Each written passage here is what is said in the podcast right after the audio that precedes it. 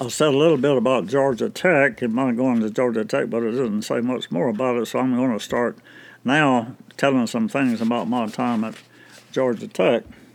Um, when I first got to Georgia Tech, you know, Georgia Tech, as most of you know, is a big sports college.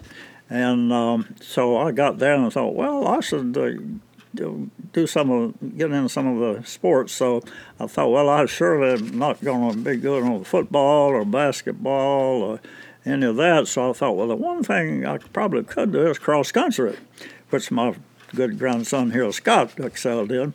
But anyway, I went out for anyway, went out for uh, cross country. Well, the first two weeks, of course, I started out running us over around for miles, you know, practicing, and so I had a um, I had my chemistry class on the third floor of the administration building, which had no elevator, and after two weeks, I had to go up the stairs sideways, one step at a time, and I had shin splints.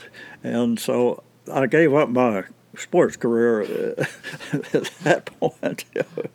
uh, um, I belonged to, as I'd said briefly before, a, fraternity. It was a small fraternity in an old house, and we had about 12 or 15 members. And um, we, uh, they called the freshmen at Georgia Tech, probably all the colleges similar, rats. So in the fraternity where the rats got the bottom of the totem pole, and so we our beds were two decker pipe framed uh, army cots, and so I had the upper bed in those. But after some time, why our beds got infested with bed bugs, and these bed bugs, the, the, the cots were made up with pipe frames.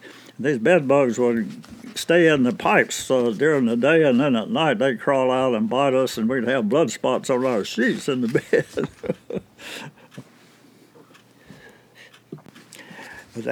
in the fraternity, I uh, became, uh, I guess, probably the last year, I was vice president of the fraternity, and for a couple of years, I was the um, representative of the on Georgia Tech, the fraternities had a interfraternity council, and there's a representative from each fraternity or more, depending on the size of the fraternity. The, the fraternity council representative for my fraternity, which was Phi Kappa Sigma.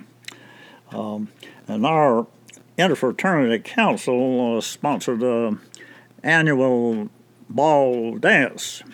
And so this one year, um, our dance, uh, our the band, and some of you probably don't even remember now, but in the old big band era, there were several like Tommy Dorsey and Glenn Miller, but Sammy Kaye had a popular band. He was the band for our dance. Well, I had uh, Grammy come over that weekend, and then her sister Jean, because it was a uh, Scottish family friend of the Mackies that uh, their son was at Georgia Tech, so Jean, she dated uh, Chalmers McLean, and I had Grammy, and so we went went to the ballroom dance. I think maybe I made it through one dance on the floor, but the upperclassmen in the fraternity had us most every evening about 10 o'clock before they went to bed for a midnight snack to go up to the varsity.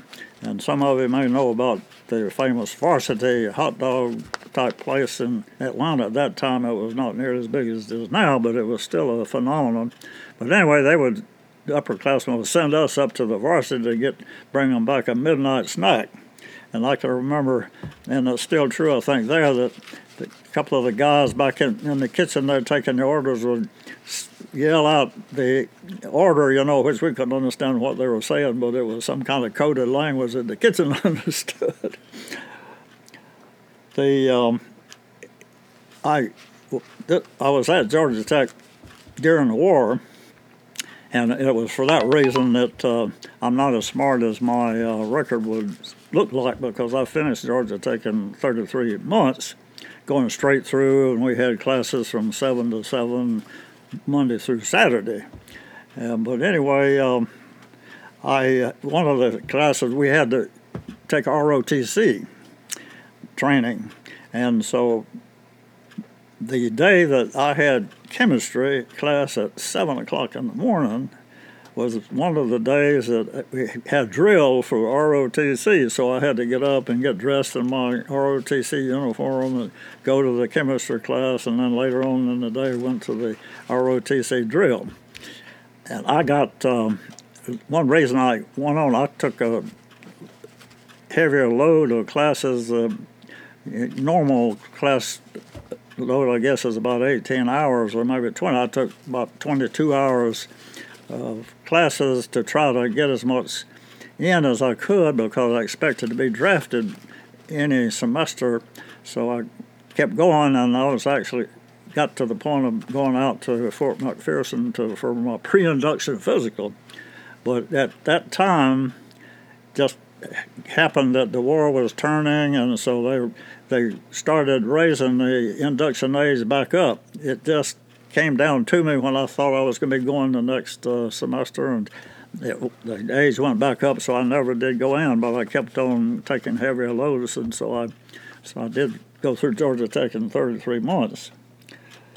We had at the fraternity house. Uh, there were two things that was always going. We had a front porch of the house, and so had a ping pong table on the front porch, and so there were some of us playing ping pong most all the time. But there were four guys who played bridge, and so they were over to the side all the time playing bridge, which I never never was smart enough to. Sometimes I would get get rung into being a dummy in order for the four to play, but uh, I never never did quite get bridge in sort of a similar way with chess. I got into a little bit of chess here recent years with Bob Woodall and some friends here in Charlotte, and so, but I was, never was able to do much with chess.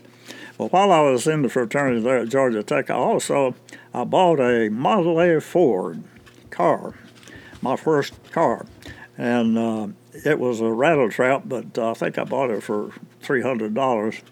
And um, the that car, the steering wheel uh, column was bolted up under the gas tank was under the windshield in front, and the um, steering wheel column was bolted under, uh, under into the tank. Well, it, it, it had developed a crack on the uh, where the bolt was into the tank, so it could only put enough gas to stay below where it would leak out. so, so, but about as far as I ever went in it, uh, um, I went out to uh, what's now where the Atlanta airport is out there, the town where there was the minister at Donalsonville that I was so called saved by. Uh, he, his family that suburb of Atlanta at a church, so I, would go out there once in a while to to an evening service on a Sunday evening with that, and managed to get that Model A Ford back to the fraternity house. But uh, got to put out with it. I sold it to. We had a couple of Cubans in our fraternity. I sold the uh, Model A Ford to one of them for three hundred dollars, so I came out even on, on that deal. uh, in tech, I um, I just barely made it over the edge of threshold of honor societies, and I was a member of the Eta Kappa Nu Honor Society, which was the one for electrical engineering. And I was a member of the Tau Beta Pi Honorary Fraternity, which was a general engineering society. And then I also just tweaked by the last year to the Phi Kappa Phi Academic Honor Society, which was the equivalent of uh, what you know the Eta Kappa Nu that uh, is the most prestigious, but a lot of schools don't have uh, uh, Phi Beta Kappa, and they have Phi Kappa Phi, which is one that I managed to get into barely, I would say. Uh, and while at Georgia Tech, um, you know, of course, I was not as well off as most of them that went to Georgia Tech, but so I worked part time and uh, one of the jobs I had was in the library, uh, back in those days, of course, this was before digital stuff, and uh, everything was by books in the library. And the library, they didn't, of course, have our present uh, digital system where you can go in and find a book, but all the books were numbered on the rib of the book. They had the um, library code numbers, you know, for different classifications of books. Well, I each time they, for a batch of books, each time I went over to the library to work, uh, to that were incoming books to put the numbers on the back. So I used a pen with white ink and lettered on uh, the numbers on the backs of, of the books. So there was that ink pen. that was one part-time job, which I didn't do very long. But another one was, uh, of course, being during the war, um, um, there was an airplane factory out at Marietta, Marietta, Georgia, which is still big. Uh, but they made uh, planes for the Air Force and uh, the war. So there was this wood shop out there that he can't believe there were parts of the plane was actually wood, like plywood or whatever. But this shop made parts for the plane cabin. So I worked in the wood shop there, handling the woodwork through the planers and saws and stuff in the in the wood shop. So that was my first, I guess you would say, paying job.